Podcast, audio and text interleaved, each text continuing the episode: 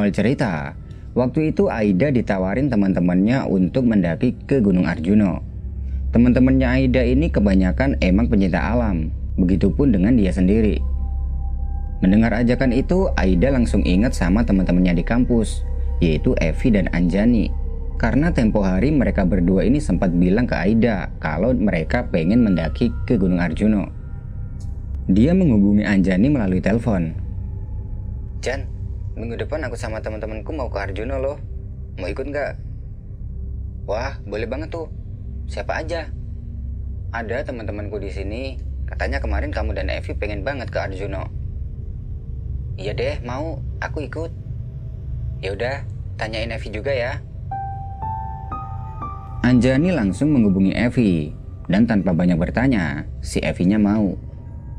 Mereka bertiga ini emang satu kampus dan udah biasa piknik bareng. Aida mengatur rencana pendakian ini sama teman-temannya yang akan dilakukan minggu depan. Sebelum itu Aida minta pada Anjani dan Evi agar olahraga kecil. Karena Gunung Arjuno ini gunung yang cukup berat untuk didaki. Anjani dan Evi melakukan apa yang diminta oleh Aida. Dan singkat cerita, tibalah waktunya mereka berangkat. Perbekalan sudah diatur sama Aida dan teman-temannya. Jadi Anjani dan Evi hanya membawa perlengkapan pribadi aja. Siang itu mereka berkumpul di tempat yang sudah disepakati. Sesampai di sana, Anjani dan Evi berkenalan sama orang-orang yang juga akan ikut. Jadi waktu itu ada empat orang nih teman-temannya Aida dan semuanya cowok. Sebut aja mereka adalah Gozali, Iman, Mujib, dan Freddy. Mereka semua ini udah cukup berpengalaman di bidang pendakian. Setelah udah pada kenal, mereka langsung bersiap-siap untuk berangkat ke basecamp Gunung Arjuna via jalur Tretes. Sesampai di sana, ya seperti biasalah, seperti pendaki pada umumnya. Mereka mengurus izin pendakian dan segala macam. Setelah itu, mereka istirahat sebentar sebelum pendakian ini dimulai. Ketika sedang istirahat itu Iman ngasih arahan pada mereka semua, terutama yang cewek. Untuk pendakiannya nanti, usahakan jangan sampai ada yang terpisah dari rombongan. Karena mengingat, hutan Gunung Arjuna via Tretes ini masih terbilang cukup lebat. Setelah 30 menit istirahat dan briefing, pendakian dimulai sekitar pukul 1 siang. Di awal-awal perjalanan tidak ada kendala apa pun, mereka berjalan dengan posisi Iman di paling depan dan Gozali di paling belakang. Perjalanan menuju ke pos 2 ini cukup menguras tenaga.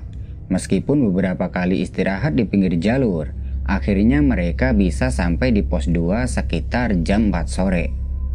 Di pos 2 mereka istirahat, dan ketika sedang istirahat itu, Anjani dan Evi pamit sebentar. Katanya mereka mau buang air. Sementara Anjani dan Evi pergi, mereka yang lain nungguin di bangunan pos 2 sambil makan-makan cemilan.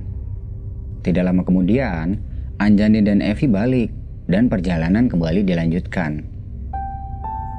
Perjalanan menuju ke pos 3 tidak ada halangan apa pun, hingga sampailah mereka di sana sekitar jam 9 malam. Di pos 3, mereka istirahat lagi, dan di situ Iman nanyain kondisi mereka semua. Kalau masih kuat, dia mau ngajakin lanjut jalan sampai ke Lembah Kijang dan akan bermalam di sana.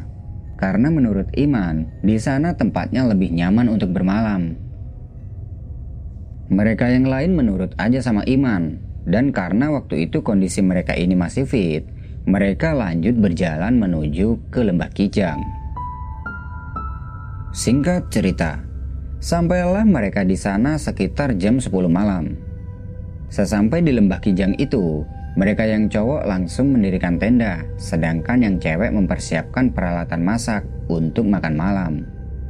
Setelah semua tenda udah berdiri, mereka semua masak bareng-bareng dan menyantap makanan di bawah langit yang cerah dan suhu yang sangat dingin.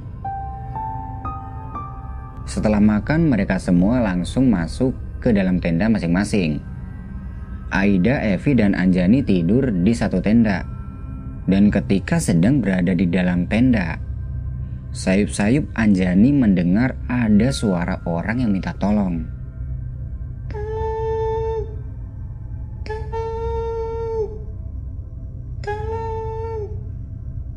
Anjani tanya nih ke teman-temannya. Eh, kalian dengar ada suara minta tolong nggak? Suara? Suara apa Jan? Tanya Aida. Coba deh, dengerin. Pinta Anjani. Mereka semua langsung diam dan mendengarkan suara minta tolong itu. Tapi pas lagi didengerin, suara minta tolong itu tiba-tiba hilang dan nggak teriak lagi. Mana sih Jan? Gak ada suara apa-apa gini kok. Tanya Aida. Iya, udah gak ada.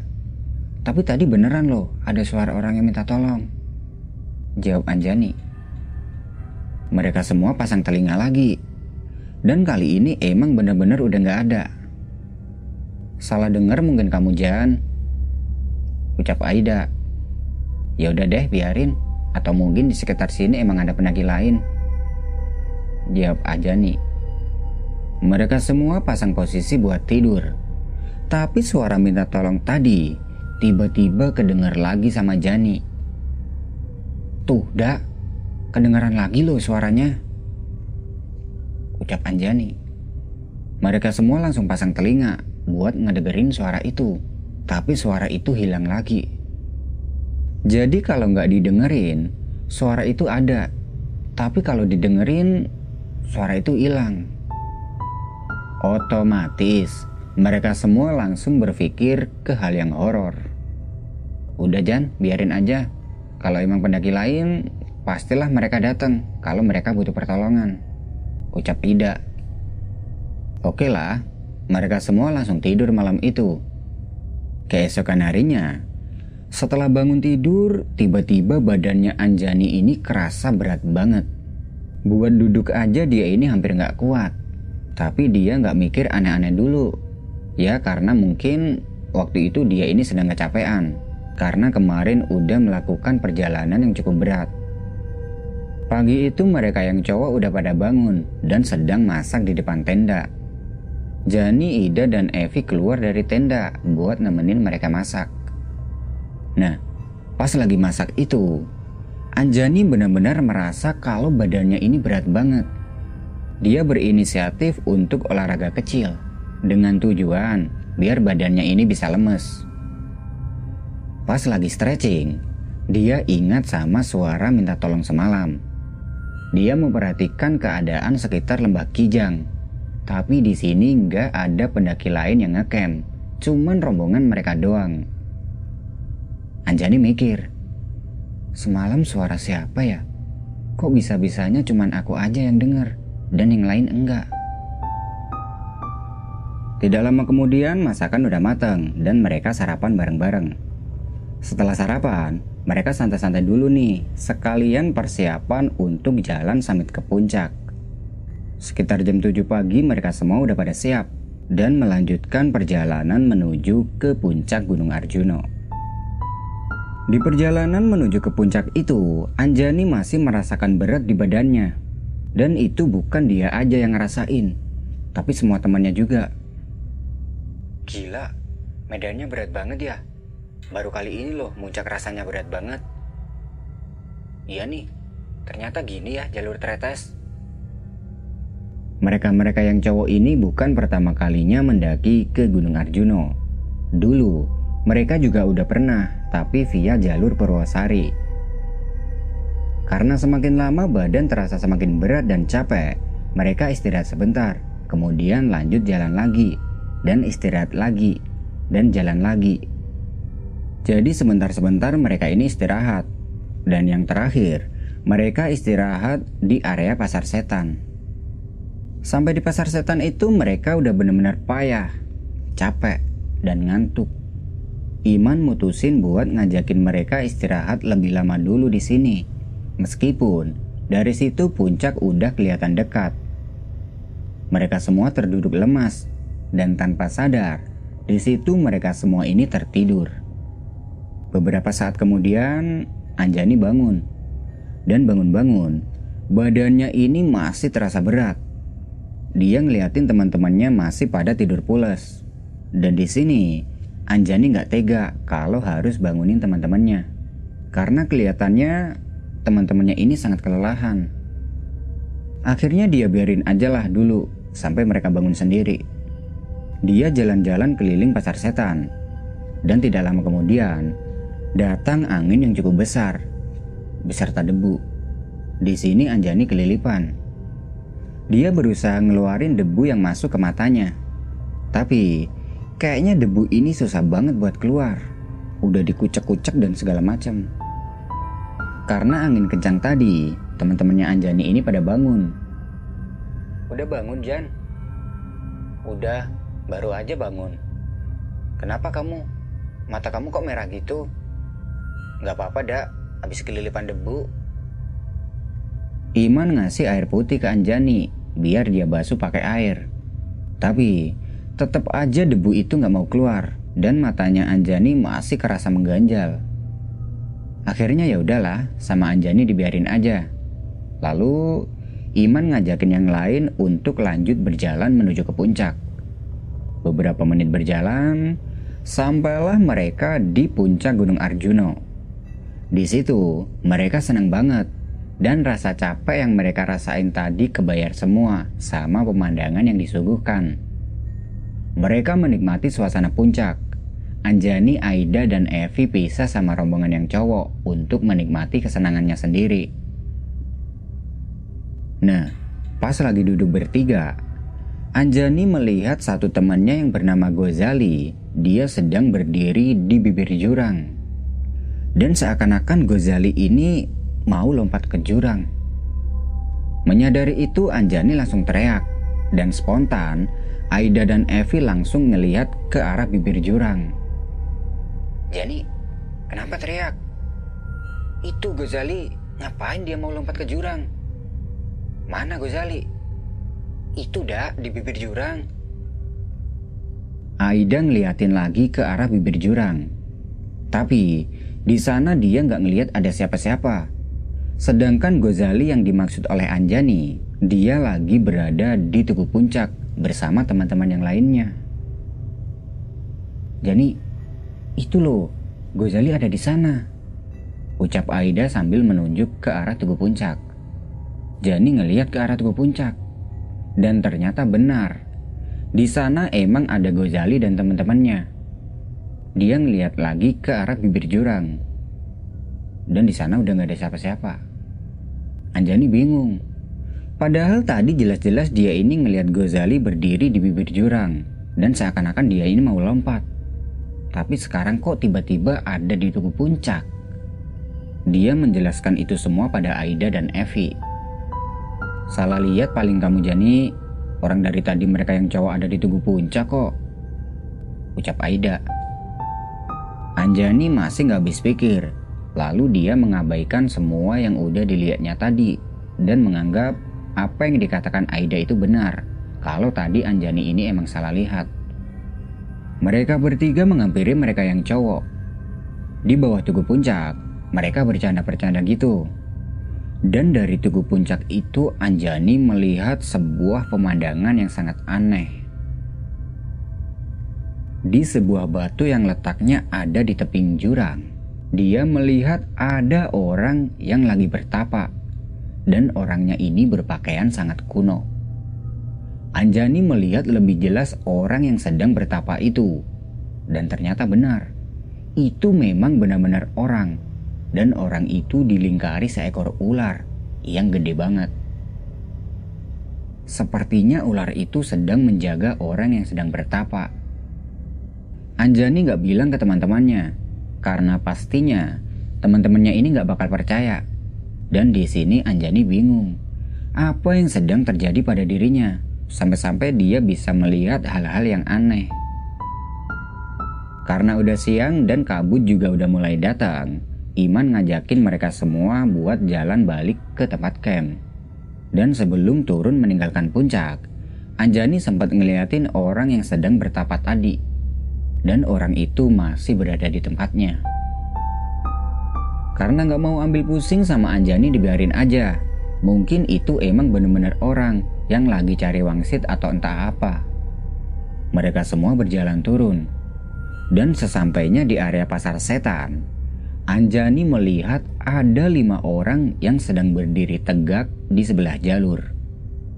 Orang-orangnya ini berpakaian seperti pendaki gunung, tapi nggak ada satupun dari mereka yang bergerak ataupun ngomong. Jadi cuma diem aja gitu sambil berdiri. Anjani dan teman-temannya berjalan ngelewatin lima orang itu. Dan tampak dari dekat, wajah lima orang ini kelihatan pucat banget. Kayak orang yang udah meninggal. Anjani nggak bilang sama teman-temannya karena dia mengira teman-temannya ini juga pada lihat. Mereka terus aja berjalan turun. Sebelum sampai di tempat camp, Anjani baru bilang ke teman-temannya tentang orang pucat tadi. Eh, tadi di pasar setan siapa ya? Kok mukanya aneh banget? Pasar setan? Iya, tadi kan ada lima pendaki tuh yang berdiri. Mendengar itu Iman ikut nimbrung. Lima orang. Perasaan di pasar setan tadi nggak ada siapa-siapa kok Jan. Ada tadi mereka yang berdiri di pinggir jalur. Jelas Anjani. Teman-temannya saling mikir. Karena mereka semua ini nggak ada satupun yang ngelihat ada orang di pasar setan, seperti yang dikatakan Anjani. Tidak lama kemudian sampailah mereka kembali di tempat camp dan langsung membuat makanan. Nah, pas lagi masak-masak, Tiba-tiba Anjani mendengar ada suara minta tolong dari arah hutan.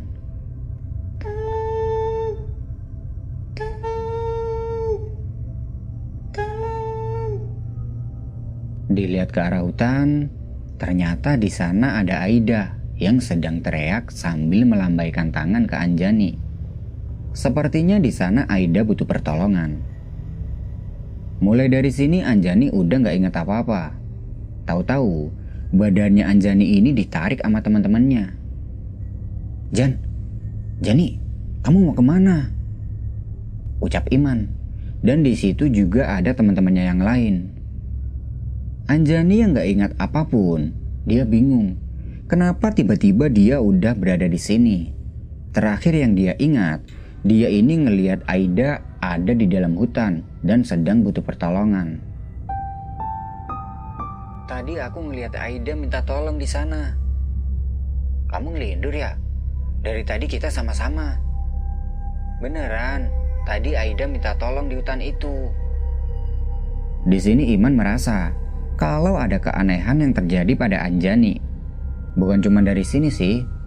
Sejak Anjani bilang kalau di pasar setan tadi ada lima orang, dia juga udah mulai ngerasa. Nah, yang terjadi sama Anjani pas dia ini nggak sadar. Ternyata ketika yang lain ini lagi sibuk masak tiba-tiba Anjani nyelonong gitu aja dan berjalan ke arah hutan. Yang lain pada neriakin Anjani, tapi kayaknya si Anjani ini nggak denger. Dia terus aja jalan ke hutan hingga teman-temannya ini pada ngejar Anjani dan menghentikannya.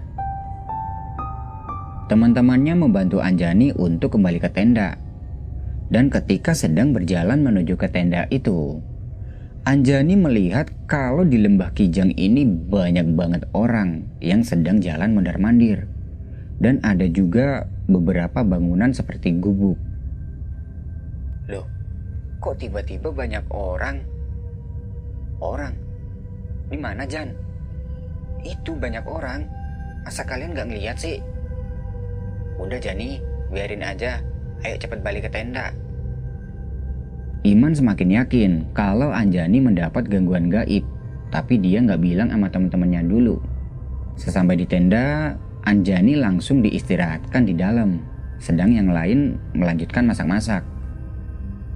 Di dalam tenda, Anjani masih bingung apa yang sedang terjadi pada dirinya.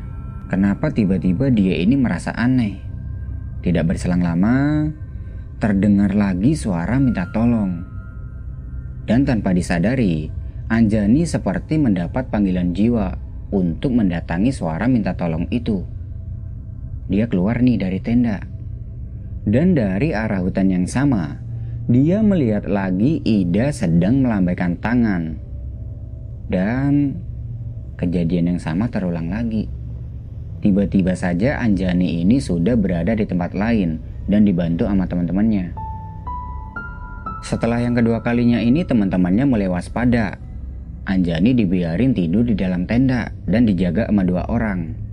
Dan di sini, Iman bilang ke teman-temannya tentang apa yang terjadi pada Anjani. Aku ngerasa kalau Anjani bisa melihat hal gaib. Maksud kamu apa, Man? Dia bisa ngelihat sesuatu yang gak bisa kita lihat. Makanya sejak turun tadi, dia ngomongnya ngelantur. Kamu yakin, Man? Mau gak yakin gimana? Lihat aja tuh, keadaan Jani sekarang kayak gitu. Kalau dipikir-pikir ada benarnya. Tapi kenapa Anjani bisa mengalami hal seperti itu? Emangnya dia ini salah apa? Iman menginterogasi teman-temannya. Apakah ada di antara mereka yang membawa jimat atau benda mistik lainnya? Apa ada di antara mereka yang sudah berbuat dan bicara kotor? Dan apa ada di antara mereka yang dalam keadaan tidak suci? Nah, Evi ingat sesuatu nih. Kalau di pos 2 kemarin, Anjani ini sempat menstruasi tapi dia nggak mengatakan itu pada yang lain, lantaran dia malu. Mendengar itu, Iman benar-benar kaget. Karena setahu Iman, orang yang dalam keadaan seperti itu sangat rentan, terlebih kalau berada di gunung. Evi juga mengatakan kalau bekas darah kotor itu ditinggalkan di pos 2. Dari sini Iman mengambil kesimpulan kalau mungkin kejadian aneh yang dialami Anjani itu ada hubungannya dengan ini. Mereka sepakat buat langsung turun nanti kalau Anjani ini udah bangun. Dan Iman juga minta pada Evi agar menunjukkan tempat di mana mereka membuang darah kotor itu dengan tujuan mau dibersihin. Tidak lama kemudian Anjani bangun. Teman-temannya minta pada Anjani agar makan dulu, baru setelah itu turun. Tapi Anjaninya nggak mau dengan alasan dia ini nggak lapar. Oke lah kalau nggak mau makan, mereka semua berkemas untuk kembali turun.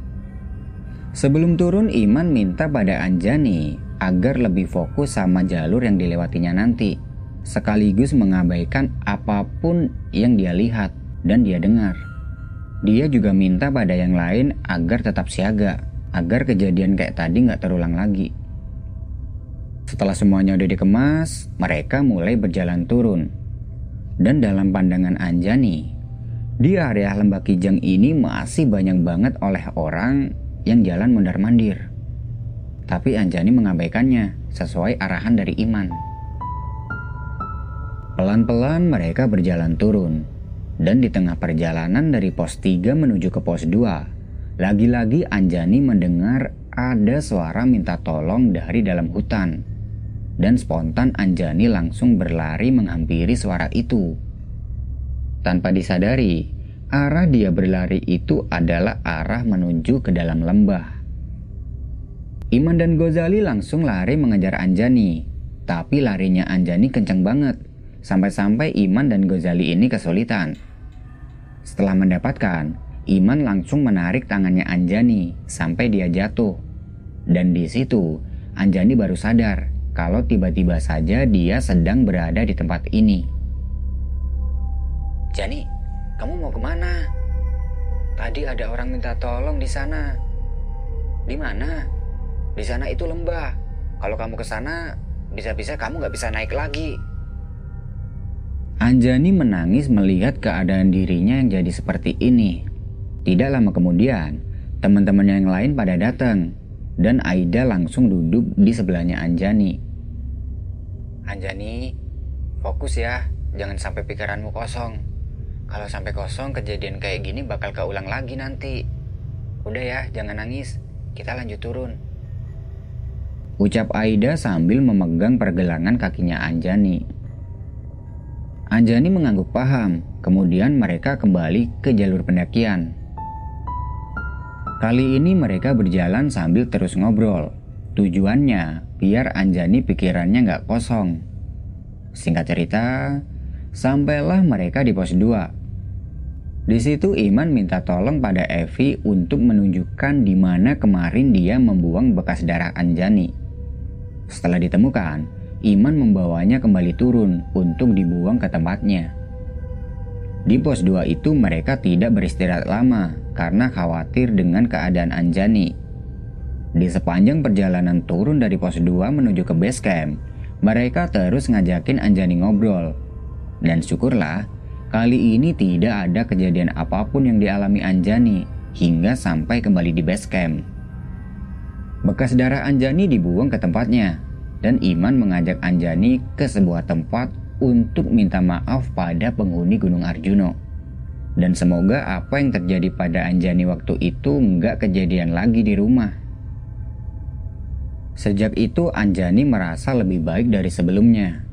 Dan syukurlah Kejadian itu cuma dialami Anjani di Gunung Arjuna aja, nggak sampai dialami di rumah.